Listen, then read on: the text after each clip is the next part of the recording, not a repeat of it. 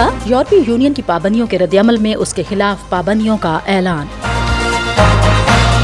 صدر بائیڈن کی جانب سے بھی یوکرین کی جنگ کی برسی کے موقع پر روس کے خلاف بڑی پابندیوں کا اعلان۔ ہم بین الاقوامی طور پر تسلیم شدہ سرحدوں کے اندر افغانستان اور پاکستان کی علاقائی سالمیت کی حمایت کرتے ہیں، امریکہ۔ وائس آف امریکہ، واشنگٹن سے اہم خبروں کے ساتھ سعدیہ زیب رانجھا۔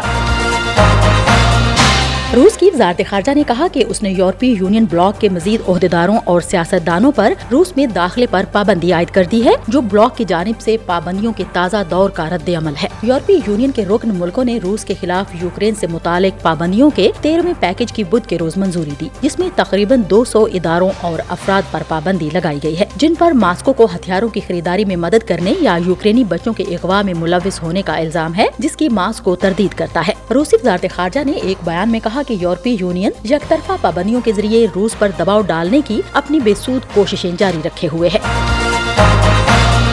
دوسری جانب صدر جو بائیڈن نے یوکرین کے حملے کی دوسری برسی کے موقع پر روس کے 500 سے زائد افراد اور اداروں پر جمعے کو نئی پابندیوں کا اعلان کیا۔ ان پابندیوں کو محکمہ خزانہ نے جنگ کے آغاز کے بعد سے اب تک کی سب سے بڑی پابندیوں کے طور پر بیان کیا ہے، جن کا تفصیلی اعلان بعد میں کیا جائے گا۔ صدر نے کہا کہ ان میں گزشتہ ہفتے جیل میں الیکسی ناولنی کی موت اور ان کی قید سے منسلک افراد کے ساتھ ساتھ روس کے مالیاتی شعبے، دفاعی صنعتی اڈے اور خریداری کے نیٹ ورکس کو ہدف بنایا گیا ہے۔ صدر بائیڈن نے ایک بیان میں کہا کہ وہ اس بات کو یقینی بنائیں گے کہ پوٹن بیرون ملک جارحیت اور اندرون ملک جبر کی اس سے بھی زیادہ قیمت ادا کریں۔ ہم وائس آف امریکہ واشنگٹن سے آپ سے مخاطب ہیں۔ اقوام متحدہ کے انسانی حقوق کے ہائی کمشنر والکر ترک نے کہا ہے کہ سوڈان کی خانہ جنگی میں دونوں فریقوں نے ایسی زیادتیوں کا ارتکاب کیا ہے جو جنگی جرائم کے زمرے میں آ سکتی ہیں۔ ان میں ہسپتالوں، بازاروں اور یہاں تک کہ بے گھر افراد کے کیمپوں پر اندھا دھند حملے بھی شامل ہیں۔ سوڈان کی مسلح افواج اور نیم فوجی ریپڈ سپورٹ فورسز کے درمیان 10 ماہ پرانے تنازع کو ختم کرنے کی کوششیں اب تک ناکام رہی ہیں، جس دوران ہزاروں لوگ مارے گئے ہیں اور تقریباً 80 لاکھ اپنے گھر بار چھوڑنے پر مجبور ہوئے ہیں، جس سے یہ دنیا میں سب سے زیادہ بے گھر ہونے والی آبادی والا ملک بن گیا ہے۔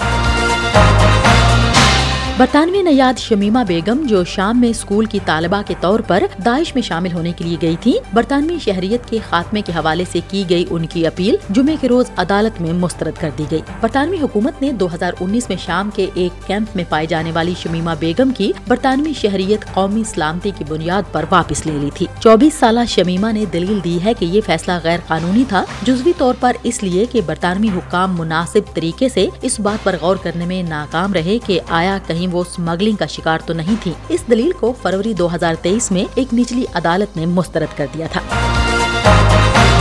ہم وائس آف امریکہ واشنگٹن سے آپ سے مخاطب ہیں۔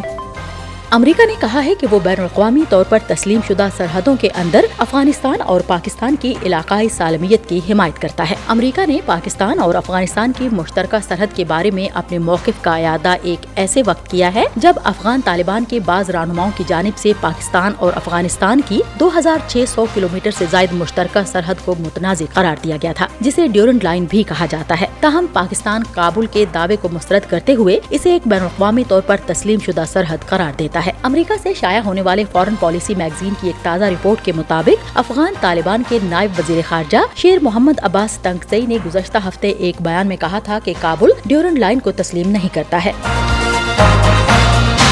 چین چھوٹی الیکٹرک کاروں کی سب سے بڑی منڈی ہے، جہاں شوخ رنگوں اور منفرد ڈیزائن والی منی ای وی کے اب تک 1.2 ملین سے زیادہ یونٹ فروخت ہوئے۔ صارفین کا کہنا ہے کہ یہ سستی تو ہے ہی، لیکن اسے پارک کرنا اور چارج کرنا بھی بہت آسان ہے۔ مقامی طور پر تیار کردہ منی ای وی کی بھرپور کامیابی کے بعد حکام نے خریداروں کے لیے چارجنگ اسٹیشن، پارکنگ کی رعایتی جگہیں اور ترجیحی پالیسیاں فراہم کی ہیں۔